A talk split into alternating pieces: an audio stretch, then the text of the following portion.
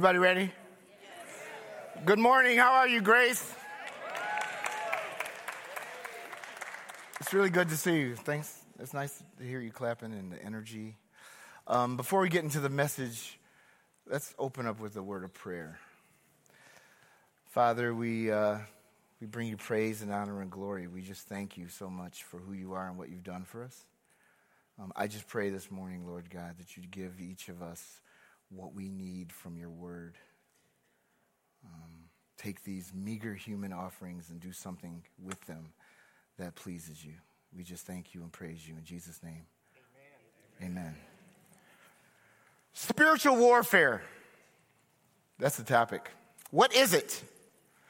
Too often, people might get the image of Regan MacNeil in her creepy room, twisting her head around, crawling on the ceiling, and projectile vomiting.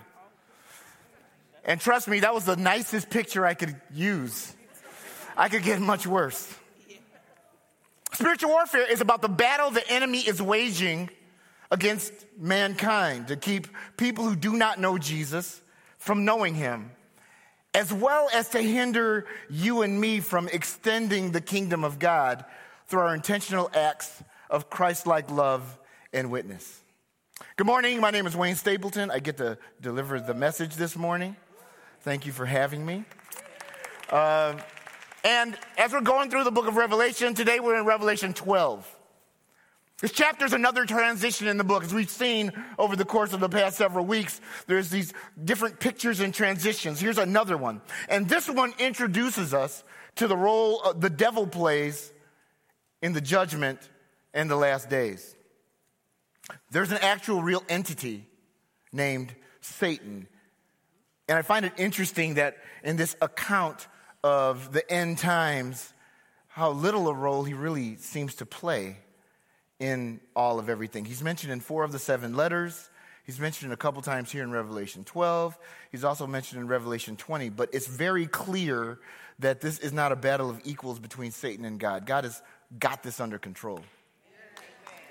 Now, Satan who is he? Satan is a creation of God. He's a powerful angel who went astray. Just another player, again, in something over which God is completely in control. Now, uh, this chapter, chapter 12, introduces him and sets up chapter 13, which describes the way Satan wreaks havoc on the earth using the two beasts. But today, I want to look at the enemy and his intentions and the way that he makes war with you and me.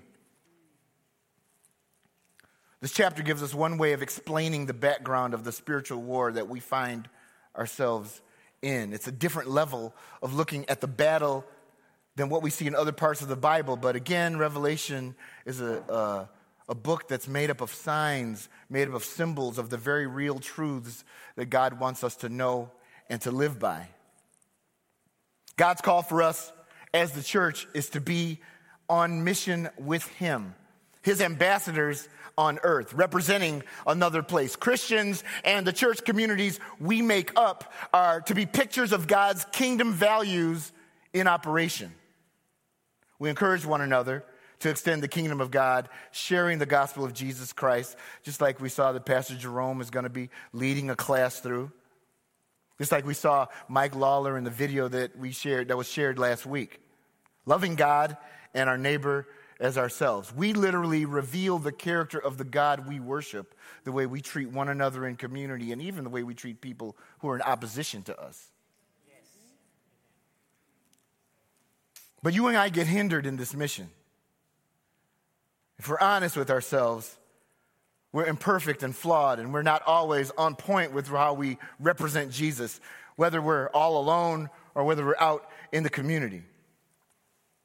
So I ask you to consider as we're entering into this text this morning two questions.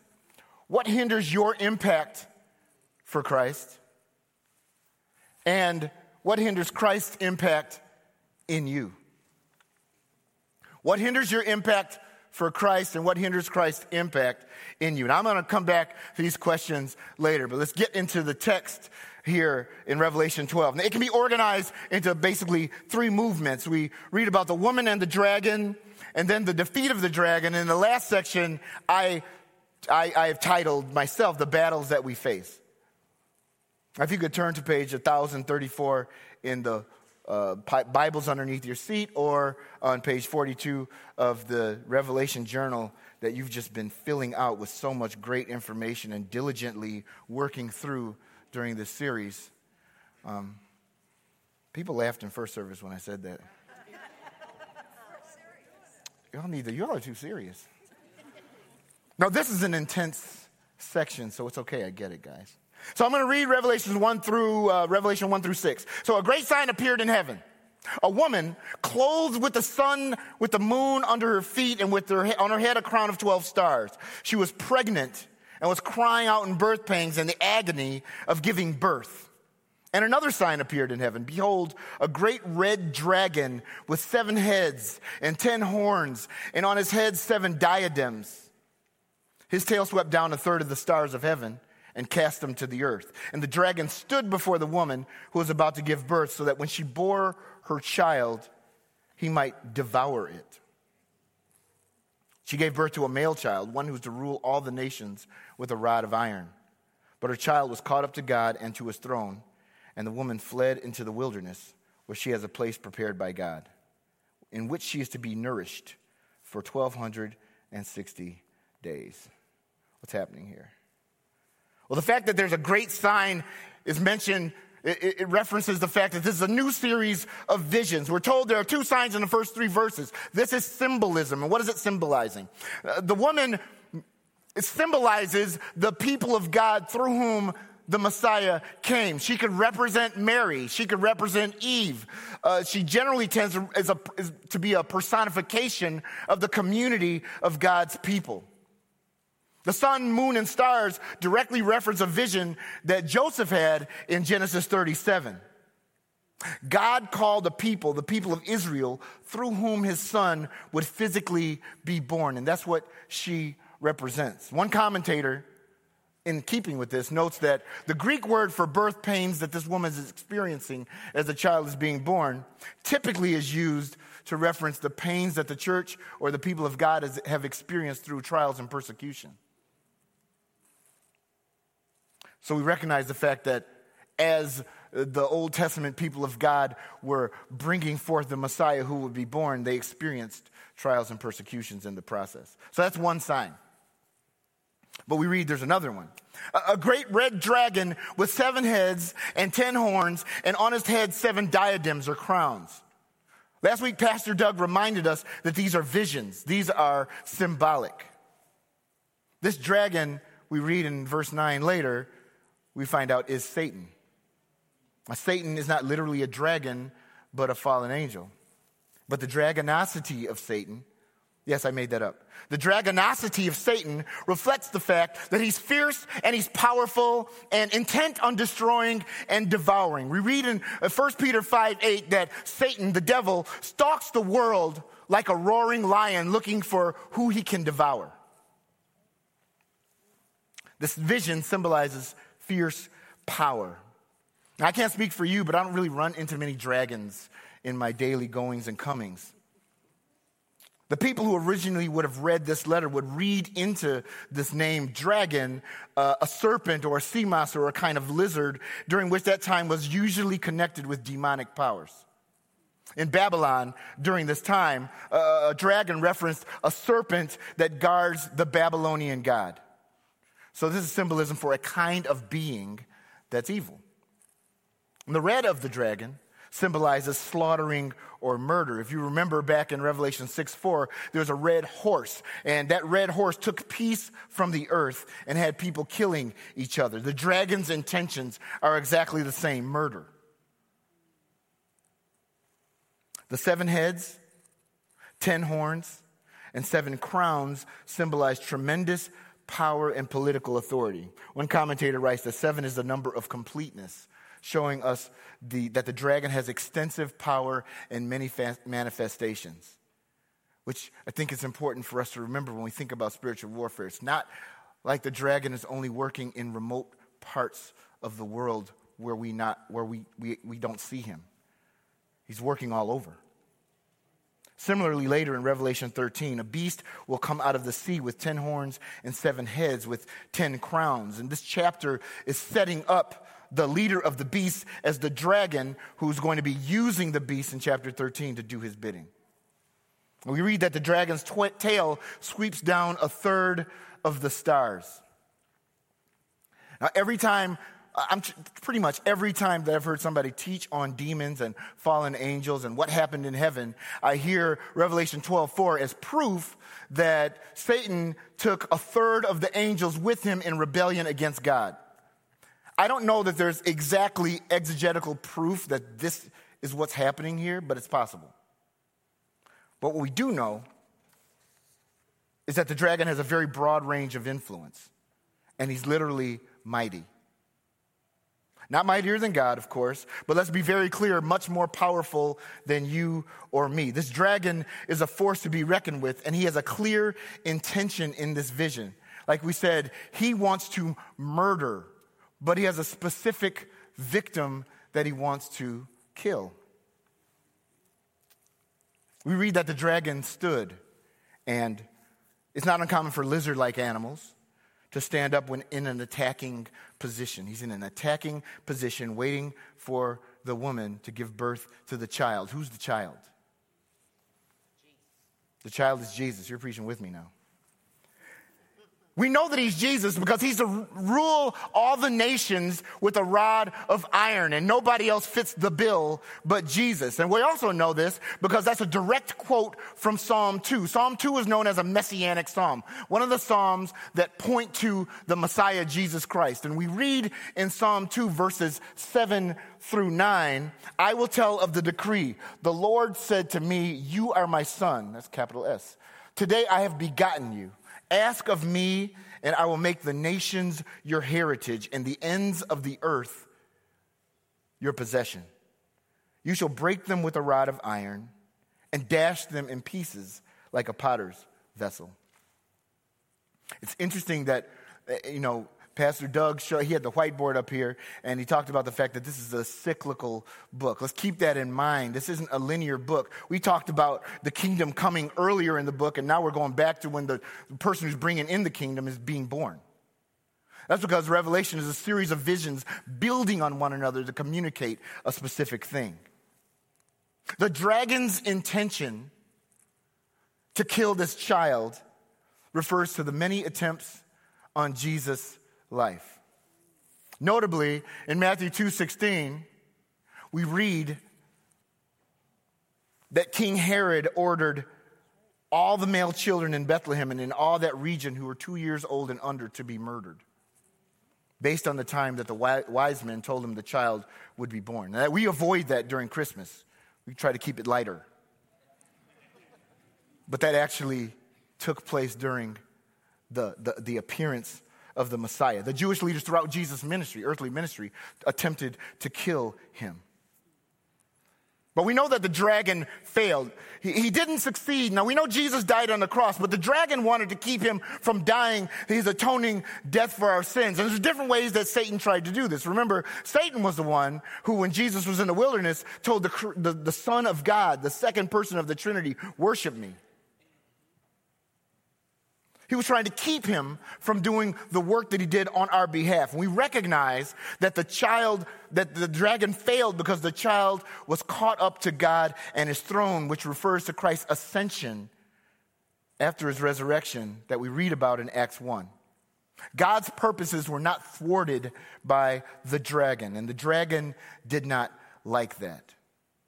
It's interesting that we get this picture of the ministry of Jesus Christ in a few words. We don't hear any reference to the work that he did on the cross or the miracles that he did. And this is a symbolic description because God is trying to communicate something different here. He's trying to communicate something about the dragon and the dragon's intentions.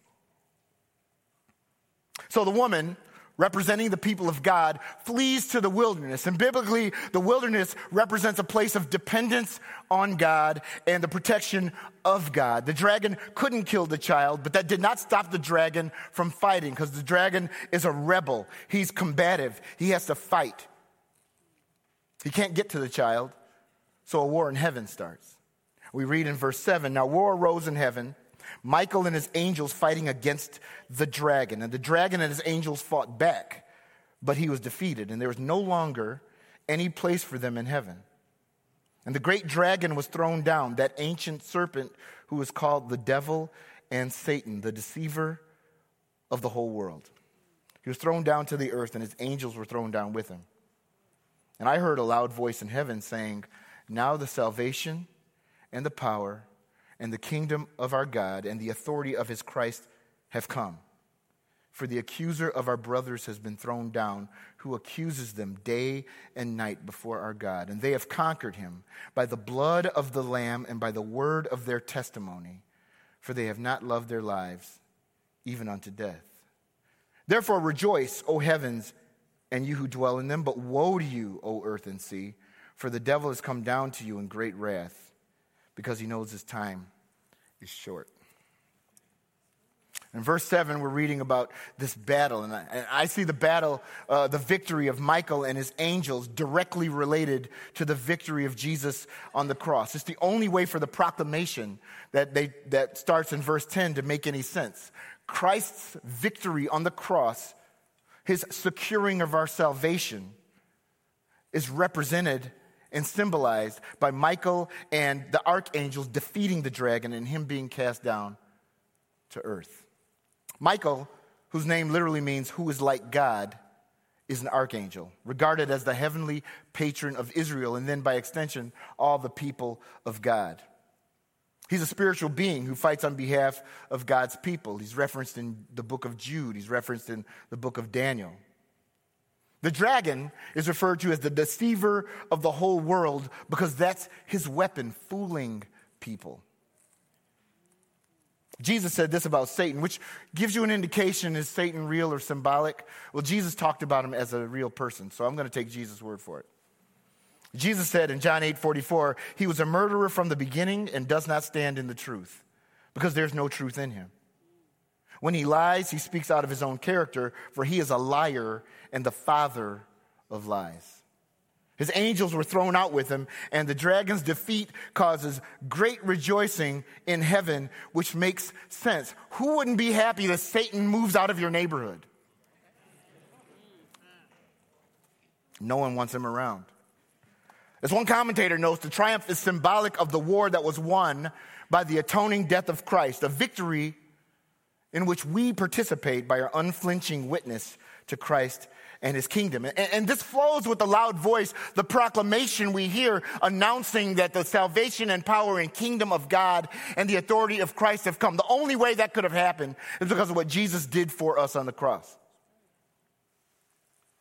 But notice that Satan's called the accuser. He's the accuser, the accuser of the brethren. Every time I read this and I think about it, I'm like, we should be really careful whose work we're doing when we are accusing the brethren.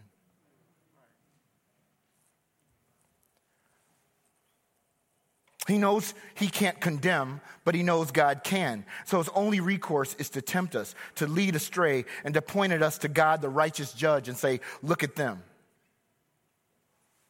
But his accusations aren't only just to God, his accusations are also to you and me, aren't they? Have you ever had that sense of condemnation? People talk about the difference between condemnation and conviction. Romans 8 1 tells us there's no condemnation for those who are in Christ Jesus. But that could be the enemy's voice. His accusations infect our relationships with each other, in our families, in our marriages, with friends, and even strangers. And despite the fact that Satan accuses, we can conquer. We, we sang today, we will overcome by the blood of the Lamb and the word, word of our testimony. The reality is, we have overcome by the blood of the Lamb and the word of our testimony. The victory is secure for us. But it's not by our wits. It's not by our might. It's not by our wisdom. It's not even by our Bible knowledge or our prideful posturing. But it's because of the finished work of Jesus Christ himself, by his blood, which means his atoning sacrifice for our sins, and by our testimony for what he has done for us and what he's doing in us. Greg Beale writes that through Christ's death, we've been declared not guilty of the accusations launched against us. Think about that the next time you feel condemnation. That's not coming from Jesus. Jesus is drawing you to him, not away from him. And in this case, believers persevere in their trust in Christ, even in the face of persecution and de- even death, because we read, they loved not their lives unto death. That's convicting. If it's not convicting, it should be convicting. I'll give you a moment. If we want to say we're biblical, no matter where we live in the world, we have to be prepared for the reality that an aspect of the witness of people who follow Jesus Christ could, in fact, be martyrdom. That testifying to who Jesus Christ is and what he's done in our lives could be fatal. And that doesn't mean it's a loss on your behalf. Because from the throne room in heaven, wins and losses look a little different than they do from earth sometimes. Just like there's rejoicing, there's also woe.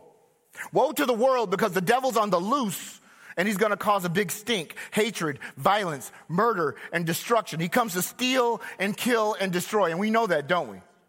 We just experienced it this week in Nashville.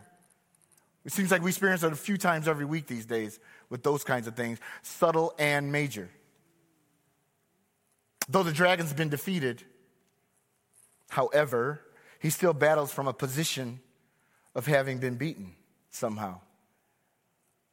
Revelation 12 13 reads that when the dragon saw that he'd been thrown down to the earth, he pursued the woman who'd been, who had given birth to the male child. But the woman was given the two wings of the great eagle so she might fly from the serpent into the wilderness to the place where she is to be nourished for a time, a times, and half a time. The serpent poured water like a river out of his mouth after the woman to sweep her away with a flood, but the earth came to the help of the woman. And the earth opened its mouth and swallowed the river that the dragon had poured from his mouth. Then the dragon became furious with the woman and went off to make war with the rest of her offspring on those who keep the commandments of God and hold to the testimony of Jesus. And he stood on the sand of the sea. This passage is, to me, a very clear reason why we could get caught up in trying to figure out where's this mouth of water coming from and where's this wilderness place and what is time times and half a time mean. And I don't think that's the point of it. I think the bigger picture point is that the woman representing the people of God is chased by the dragon, but God is protecting her and she's being nourished for a period of time. The dragon wants to sweep her away, but the earth protects her somehow. Then the dragon goes off and he makes war. So he lost his war in heaven and now he's on the earth. And who is he making war with? On those who keep the commandments of God and hold to the testimony of Jesus. Who's that? That's us. That's us. That's you and me. The dragon's uh, you and me. The, the, the, dragon can't get to the Son of God because you know, the Son of God was caught up to heaven. The, the dragon, uh, he, he, lost the war in heaven. The dragon's accusations against the church fa- fall flat because the church conquers by the blood of Christ and the word of our testimony and faith in Jesus. But therefore, because Satan can't get after our souls, Greg Beale writes, he goes after our bodies. And I would say our minds as well as our mission. We read in Ephesians 6:12 that our struggle is not against flesh and blood, but against the rulers, against the authorities, against the powers of this dark world, and against the spiritual forces of evil in the heavenly realms. So we're reminded after that to take up the full armor of God for protection. The fact that there is a spiritual war against us and it's being waged by an ancient, powerful, evil, demonic foe like the dragon should not scare us. We should respect the intensity and the gravity of the fight, but it shouldn't scare us because he fights from a position of loss. Jesus is the victor.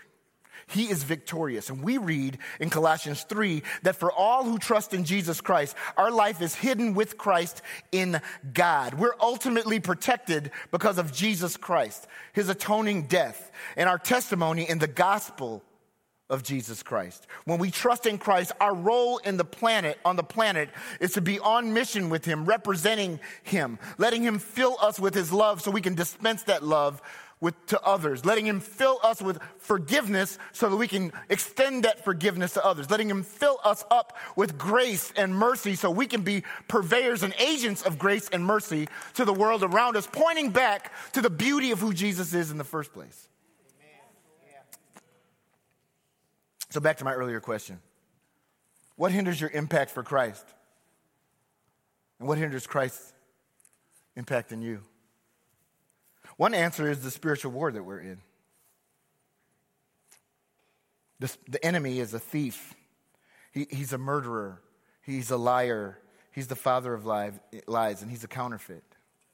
He can't create anything, but what he can do is distort and pervert what God intends to be good. He tried to kill Jesus his way and failed. He fought powerful angels and failed. He's after the church of Jesus Christ. He's after us, those who keep the commandments of God. So, what do we do? Well, what do we know? We know that he fights from a position of loss. His time is short and he knows it. It's like he's in a football game and he's down by like 100 touchdowns, but the game still has to go on. And he knows that the time on the scoreboard is going to reach zero, zero, zero, zero at some point. He knows that time is coming, but the time hasn't come yet. So what he's going to do until that time comes is break bones, hurt people, and cause havoc all the way to his own judgment because he knows that's coming. He can't do anything else. The enemy's tactics to take us off course include, but aren't limited to, discouragement, distraction, division, and deception. Now, each of these are connected to one another. I'll, grant you that, but I'd like to isolate them and look at their impact one by one. Let's look at how they might take us off course. The first is discouragement. Bad things happen that we get discouraged. It's, it's human to be discouraged. The issue is not getting discouraged. But when we stay this way, when we, when we, when we, when we like kind of gravitate and when we when we like kind of sink ourselves into this discouragement. We have a tendency to not act in faith and we take our eyes off god and we put them on ourselves and we take our eyes off god's resources and we put them on our own resources. And we take our eyes off god's power and we try to say can i muster up the power in my own strength? And, and this is one reason why we sing at the beginning of worship services Uh, we, our worship is a reorienting of our vision. It helps us to be ready to see and hear God at work when His word is preached. It primes us for what God wants to do and what God wants us, what, what we, He wants us to see. It helps us to adjust our eyes upwards so we can see what God is doing and so we can probably be more available for His word when it's preached to penetrate the places in our heart that need to be penetrated so we can walk away with something we didn't come in with. It's about more than standing up and singing. It's, a, it's to adjust our frame of reference, to look upward at the scoreboard. Like the old hymn says, when Satan tempts me to despair and tells me of the guilt within, upward I look and see him there who makes an end of all my sin. Like I've heard somebody say before, you know, instead of telling God you have big problems, we have to be reminded to tell our problems we have a big God. And that's how we do it.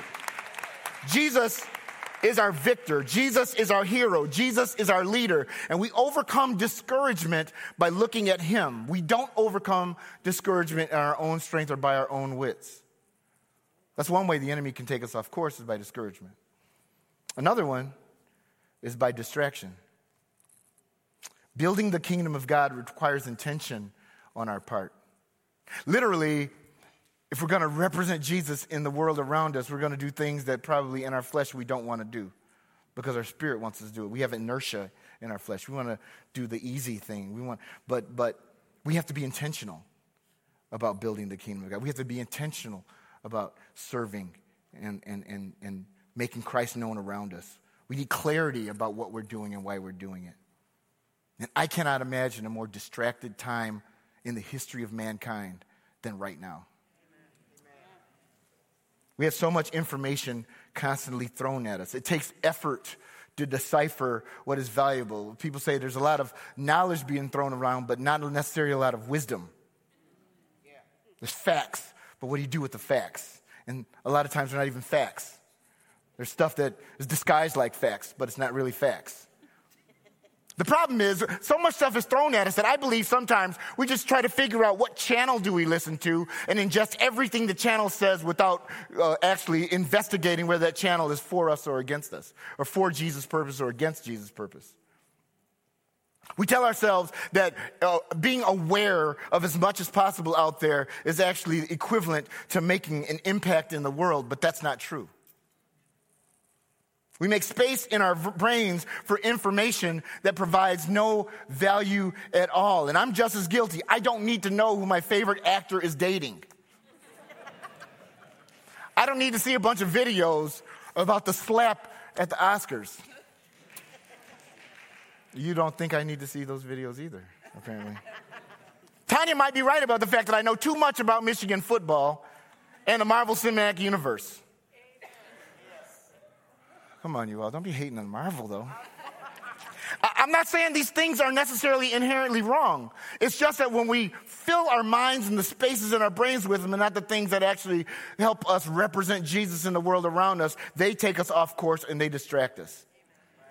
I would never say don't watch that kind of stuff, but I'd say watch yourself. But we're distracted by more than the media boogeyman. We're distracted by our own lusts, our own materialism, our own selfishness, our own capacity. I'm going to say this slowly our own capacity to baptize our interests and tell ourselves that God cares about them too. We're distracted by sinful coping mechanisms of all kinds of addictions that can be really, really harsh or really even benign, but they could still be sinful coping mechanisms that we run to those coping mechanisms instead of running to our Savior. And then we're not actualizing, we're not manifesting in those moments the overcoming that Jesus did for us in the first place.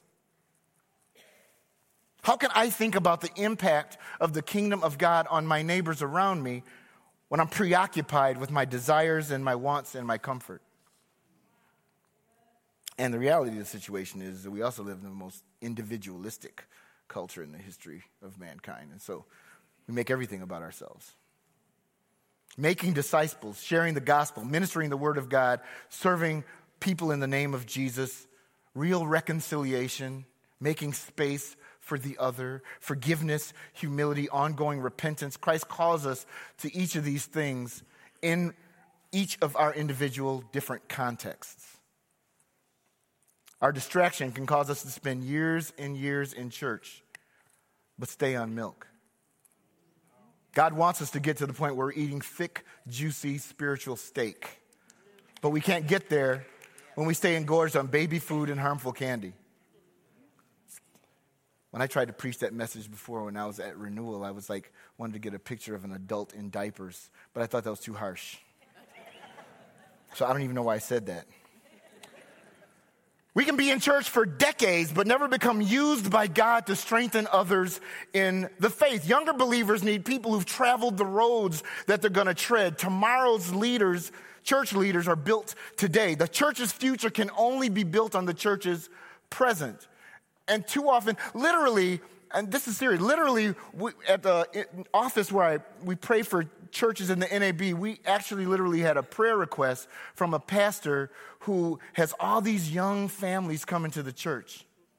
And so he's like changing up how he preaches and it's infect, Im, impacting the service because young families are coming to church. And he wanted us to pray because the older people in the church are complaining that things are changing. Literally, a revival is taking place and people don't like what's happening because they've been in church for 50 years. When we're distracted from the things of God, and sometimes we can allow religion to distract us from the things of God, really, and how to apply them to our circumstances, we remain unprepared. And the church does too. Besides distraction in this culture that we've been born in, Satan knows he can get us off course through division. The church lacks the power it could have because it insists on cutting itself up into smaller and smaller pieces. The body of Christ is more than just your local church. But what we do to it shouldn't be done. The church is broken up over ethnicity, over theology, over cultural preferences, over political preferences. uh, at, at the NAB, we're bringing a speaker to come and speak. And we've made an announcement about it. And we literally got um, an email from a pastor at one of our churches who attributed a, bunch of different quotes that he thought were condemning of this particular speaker and we were looking for like some attribution to some of the quotes and nobody can find them anywhere. They're trying to figure out why is this guy coming against this dude with these quotes that nobody knows where they're from? Sometimes it seems like division is stoked like for a sport. Like people enjoy creating division. This division is often the results of the accusations of the accuser of the brethren now there are orthodox christians who have differences and those differences should be talked about in the context of mutual love and in the context of the unity of who we are in Jesus Christ and what Jesus has done for us. But too often the differences are made to be bigger than our unity in Christ because Satan has a tendency to convince us that dividing is better than uniting. There's a problem with unity, though. True biblical unity costs everyone something. I'd make the case Everybody pays a price for true biblical unity. And some people just don't want to pay. You might have to sing a song in a style you don't like. You might have to spend time with people whose political opinions are not consistent with yours. You might have to engage in relationships with people that you're not historically comfortable with. Are you willing to pay the price for unity? To foot the expense for the comfort of others in your midst.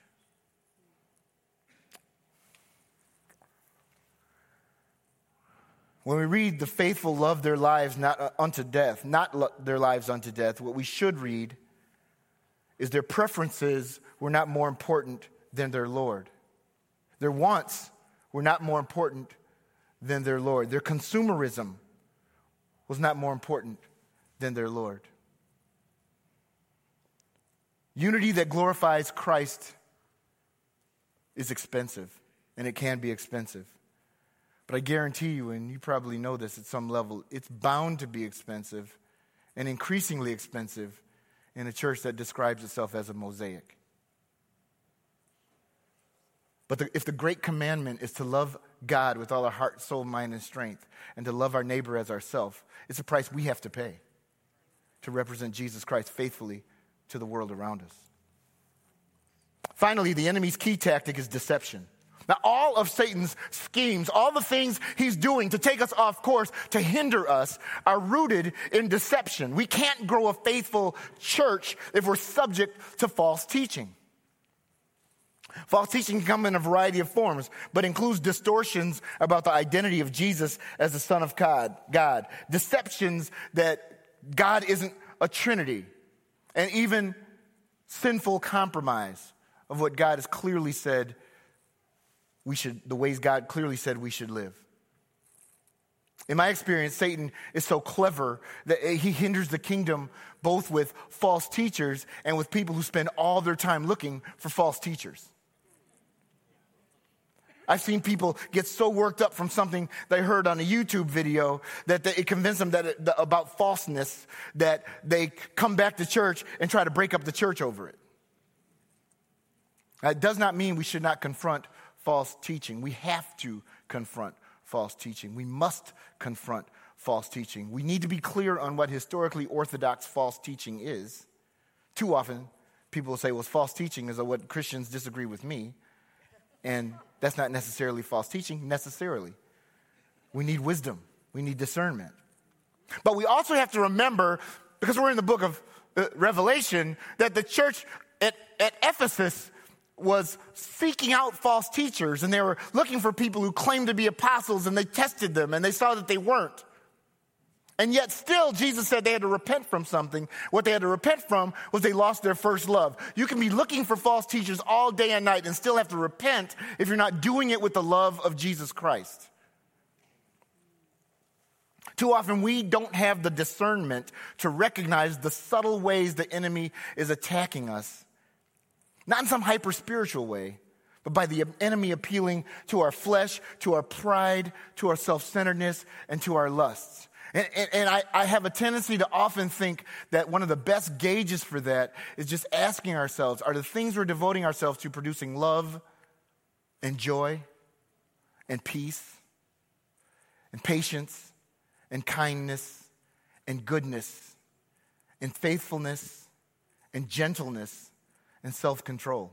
Those are the fruit of the Spirit. Those are evidence that the Holy Spirit is dynamic and at work in a powerful way in our midst. And if we're devoting ourselves to things that aren't generating the fruit of the Spirit, then we need to investigate what's going on. We need to interrogate what's going on. A discouraged church is a victory for Satan. A distracted church is a victory for Satan. A divided church is a victory for Satan. And a deceived church is a victory of Satan. He lost the war. That's a done deal. But he can win a battle here and there. How do we confront him? Just give me two more hours. Our, our weapons are found in Ephesians 6. Now, the weapons are found throughout the Bible. I get that. Ephesians 6 pointedly talks about this particular area. It talks about the armor of God that's ultimately about depending on the work of Christ for us, what he's done for us, as well as the work of Christ in us, what he's done in us, and what he wants to do through us. It talks about the significance of standing in the truth of God's word living lives of righteousness, experiencing the peace that comes from Christ, the peace we have with God, relying on our faith, and sometimes when we are feeling weak, the faith of our friends. The knowledge of our salvation and the application of the Word of God, covering it all in prayer. Regarding prayer, Tony Evans wrote simply defined prayer is earthly permission for heavenly interference. So we are to pray, we are to stand, we are to be devoted, we are to fight discouragement, we are to fight distraction, we are to fight deception, and we are to fight division in all the ways Christians have been doing this for 2,000 years, being focused and intentional about reading and meditating on the Word of God and then getting up and doing it worshiping God, being in Christian community, confessing our sins to one another, remembering that we are more than conquerors, not because of what we have done, but because what Jesus has done for us by his atoning death, his resurrection, his ascension, and his glorification, and because what he's done in us, and he wasn't what he wants to continue to do in us. And not just in us individually, in us in community and us as a family of the people of God. What is your testimony? What has Jesus done in you? This passage reminds us that there's a world we cannot see, that we have an ominous adversary, but we also have a greater warrior on our side, the risen Lord Jesus Christ. And our job is to stand because Jesus is the true victor. In Revelation, next week we'll see in Revelation how the enemy uses political power to wage his war. But let us never forget that Jesus Christ is greater and the enemy fights from a position of defeat. When you've trusted in Christ, you are already a conqueror. Let us live like it. Would you pray with me? Heavenly Father, we just thank you and praise you. And I, it's just my prayer that, um, that whatever you want to do through Revelation 12 doesn't stop at the end of this message, but it continues, and that there are ways that anyone who's listening to his message will receive from the Holy Spirit how you want to apply it to our own lives and to our own hearts, to our own stories, Heavenly Father. I pray, Heavenly Father, that you do a work in not just us individually, but in us as a community, as people who witness to the greatness of who you are by our engagement in our life along with one another. Pray, Lord God, that we would be, you'd be pleased in us and that we would join you on mission so that others would come to know your salvation and your power. In Jesus' name, amen. Let's thank Wayne.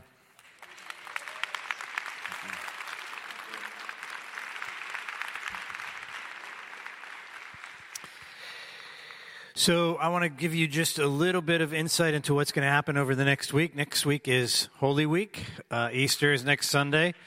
Uh, a few things going on here that are invitations for you. Meg and I will be in the chapel every morning from 6.30 to 7.30. The chapel is just on the other side of this wall.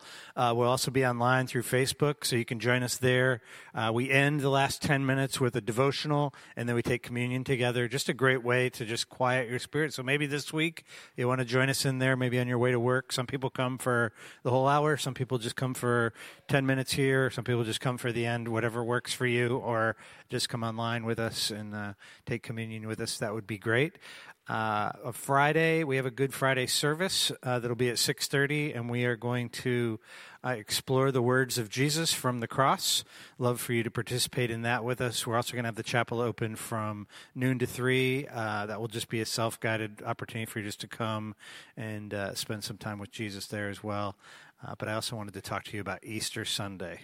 So if you've been at Grace, if you were here last week and you're here this week, then you are a regular attender. Um, but here's here's my request. Uh, if you came late today, you probably had trouble finding a parking spot. Uh, we are limited in our parking here at Grace, uh, so I am asking you uh, to come a little bit early and to park off the campus as much as possible, uh, park in a reasonable place. All of the street parking is open. We have uh, parking at Family Foods. They're very generous to allow us to use their parking lot. You can park in my driveway. Uh, I live here on the campus. I don't care. Uh, but let's save the parking spots for our guests. Uh, the room will be pretty full, and we just want to make sure that people don't come and when they can't find a parking spot, they go on their way. We want to make sure that we can accommodate them. Uh, so if you could do that for me, that would be great. I want to remind you that you can sign up today for uh, the workshop on sharing your faith. The last two weeks have been just a real uh, uh, stirring in us that we need to be more intentional about bringing our friends and families to Jesus. So uh, Jerome's workshop is going to be great. You can just go right up the steps on the right and let them know that you're coming. Get your book and be ready for that right after Easter. God bless you. Come back next Sunday. It's going to be a busy day, but we look forward to seeing you next Easter. Have a great week.